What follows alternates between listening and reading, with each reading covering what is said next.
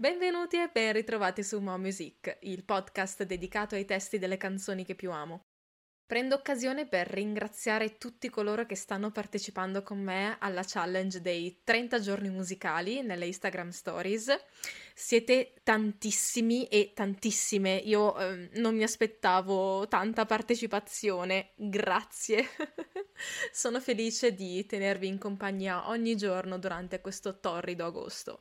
E mi scuso un po' per la risoluzione del template, ma ho litigato un po' con Canva e la prossima volta andrà meglio. Ma veniamo a noi. Il topic di oggi era, come gli scorsi episodi, eh, stato pensato per uscire prima. Ma noi in barba ai trend facciamo la puntata sul Pride un mese dopo la fine del mese del Pride, che è giugno, in memoria dei moti di Stonewall del 69. Un po' anche perché per me il Pride è tutto l'anno, quindi in barba ai trend. Dunque, ciancio alle bande, cominciamo. Dichiararsi. Fare coming out. Farlo, non farlo, con se stessi, con gli altri.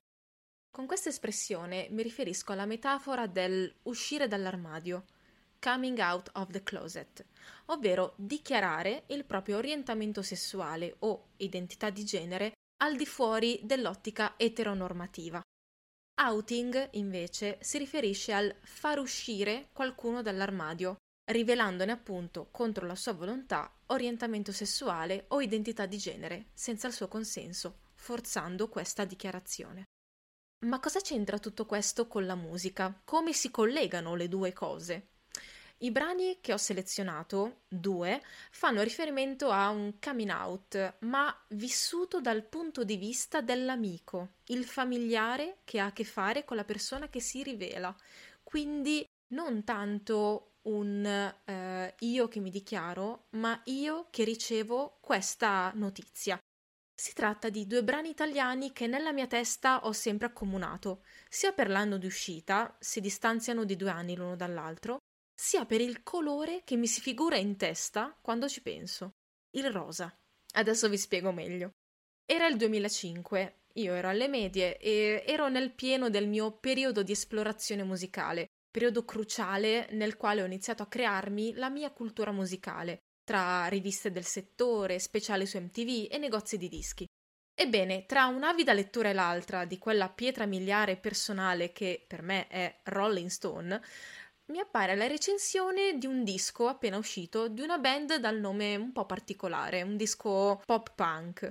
Rumore Rosa, con una ragazza in copertina su un fondo appunto rosa e dietro gli altri membri della band. L'album si chiama Piccoli disturbi mentali, prodotto dalla Best Sound per conto di Sony. Di lì a poco sarebbe uscito il videoclip Teledipendente con la regia di J-Ax. Boom, rapita, decido di appropriarmene, o perlomeno devo, voglio ascoltare qualche traccia in maniera più o meno legale. Non si fa, erano altri tempi. Grazie, Mule. No, oggi non avete scuse perché potete trovare tutta la musica che desiderate gratuitamente su tutte le piattaforme streaming. Quindi la pirateria credo che sia qualcosa che ormai è un brutto ricordo, almeno personalmente. Chiaramente la pirateria è un reato e io prendo le distanze da questa terribile pratica cercate sempre di sostenere gli artisti che vi piacciono acquistando mh, mm, i loro CD, i loro vinili o fruire la loro musica in digital download. Sconfiggiamo la pirateria musicale e sosteniamo l'arte. Io avevo agito così perché eh, quell'album, almeno dove abitavo io, era introvabile e non lo potevi comprare su internet, era davvero un altro modo di fruire la musica. Dicevo, in quest'album spiccano tracce come appunto Teledipendente, come se il tuo secondo di silenzio. Ma la traccia su cui voglio soffermarmi per l'analisi di oggi è la numero 7, ovvero Nancy. Allora, eh, immaginate una me piccola, dodicenne, panchettina, che legge Nancy e niente, era una persona semplice, leggo un nome che fa riferimento alla cultura punk, la tipa di Sid Vicious, e decido che devo assolutamente eh, saperla a memoria. Poi avevo appena trovato una nuova band tipo punk con una voce femminile. Uh, io ai tempi ascoltavo anche le bambole di pezza, quindi nella mia testa si stava creando già un bel pantheon di artisti da, da seguire, da approfondire. E niente, con Nancy Spungen non c'entrava niente, ma il testo mi catturò lo stesso. Parlava di una ragazza di nome Nancy e la storia è raccontata dal punto di vista di una sua amica che passa dei momenti con lei, momenti quotidiani. Bevono un caffè assieme, Nancy non riesce a sostenere lo sguardo, data la sua timidezza, ma sorride e ci sfiora la mano. Ci accorgiamo che muore per noi, ci vuole, ci confessa che è stanca di mentire, è, in altre parole, innamorata di noi. Ci sfiora le labbra con le dita. Non capiamo se ci piace o no. Tremiamo. Tutte queste sensazioni nuove ci destabilizzano, ci tolgono ogni certezza, ci fanno traballare e non sappiamo spiegarcele. Questo ci spaventa, ci dà un brivido di trasgressione, di dare adito al proibito. Nancy ci dice che dovremmo lasciarci andare. Ora sappiamo il suo segreto. Nancy è omosessuale, è lesbica ed è innamorata di noi. Noi non abbiamo più paura. Lei vuole noi. Potremmo lasciarci andare finalmente. La voce potente di Margot, Margherita Vienni, risulta gloriosa su un fondo di chitarra che riempie il vuoto strumentale come un fiume in piena, che segue le note della linea melodica in un bellissimo doppiarsi. Si tratta dunque di un doppio coming out, quello di Nancy verso di noi e quello di noi verso noi stesse e per converso a Nancy. La semplicità di questa dichiarazione, nessun dramma, solo un prezioso segreto tra due ragazze che si piacciono e che sono ricambiate. Questo brano eh, in particolare mi toccò mh, mm, molto nel profondo, era un periodo in cui mi facevo domande in tal senso. Uh, da adolescenti si sperimenta, si tasta un po' il terreno per capire cosa ci piace e cosa no. Siamo recettori ambulanti di ormoni. L'epifania dell'amica, grazie a Nancy, che ha già le idee più chiare, è come il paio d'occhiali della dottoressa Erika Hahn di Grey's Anatomy. Spiego. Uh, nel celebre medical drama, di cui abbiamo già avuto modo di parlare nell'episodio 11 di questo podcast, ci sono diverse relazioni omosessuali lesbiche, tra cui quella tra la cardiochirurga Han, appunto, e la chirurga ortopedica Callie Torres. Se Callie è già più consapevole della sua bisessualità Erika no. Per Erika l'incontro con Calli è come un paio d'occhiali per un miope. Finalmente riesce a vedere le cose come stanno. E quelle macchie verdi sfocate, che ha sempre visto senza saperle interpretare, erano sempre state foglie di un albero. Potete recuperare la puntata intera su Disney Plus, Now e anche Prime Video.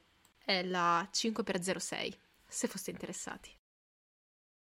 Il secondo brano che mi sento di accostare a questo che abbiamo appena analizzato è La sorella di mio fratello dei tre allegri ragazzi morti, uscita nel 2007, all'interno del leggendario album La seconda rivoluzione sessuale, dalla copertina rosa, da qui appunto la costanza nella palette, sempre scoperto grazie a Rolling Stone, ma stavolta la copia fisica ero riuscita ad accaparrarmela. Ce l'ho ancora. Scritta e interpretata da Davide Toffolo, che abbiamo visto lo scorso Sanremo accompagnare gli extra liscio, la sorella di mio fratello rappresenta una storia trans, con la rappresentazione della distanza tra un fratello cisgender e uno transgender. Ci poniamo nella prospettiva del fratello cis, ovvero la condizione dove genere biologico e identità di genere coincidono. Noi vediamo nostra sorella, la percepiamo come tale, si sente vicina a noi perché riconosce in noi qualcosa di sé, l'essere uomo, appunto. Vorrebbe essere libera di essere com'è veramente. Ci chiede supporto, ci chiede di stringerla. Lei è tesa, le sudano le mani. È una salamandra e nel fuoco non brucerà. La transizione avverrà, e forse è già in atto, con la certa speranza del sarà così domani. Il proseguo di questa canzone può essere appunto la traccia successiva, la salamandra dove assistiamo alla disperazione di una ragazza che viene scambiata per qualcosa che non è, una cagna, ma bensì è una salamandra, e piange tutte le sere nella speranza di vedersi poi bella come desidera, diventando un uomo, se seguiamo il fil rouge del brano precedente. Noi, come fratello cisgender, accettiamo la cosa, non obiettiamo, anzi ne riconosciamo l'oggettività. Anche qui nessun dramma, solo massima solidarietà. Album leggendario, dicevo, sì, perché quasi tutte le tracce contenute nel disco sono diventate più o meno memorabili, almeno per me. Allegria senza fine, Il mondo prima, In amore con tutti, Lorenzo Piedigrandi, eccetera. Da notare anche l'ultima traccia, che è una cover italiana di My Little Brother degli Art Brat. L'atteggiamento che traspare da questi due brani è da una parte la vergogna di chi si confessa, ma decide di farlo ugualmente dopo mille ripensamenti e dall'altro abbiamo la miracolosa nostra comprensione verso chi è diverso da noi. Ma in fondo lo è davvero diverso. Noi come Nancy ci riscopriamo attratte da lei, come lei da noi. Nostra sorella si sente uomo come noi, quindi è come noi. Conoscevi questi brani? Te ne vengono in mente altri sullo stesso tema, dove la voce narrante assiste a un coming out? Io ho ovviamente aggiornato la playlist ufficiale con questi due iconici brani. Poi cioè sono rosa, stanno benissimo in palette col podcast. Grazie per avermi ascoltata fino a qui. Noi ci risentiamo presto su Instagram sul profilo mon underscore underscore music e qui al prossimo episodio. Ciao!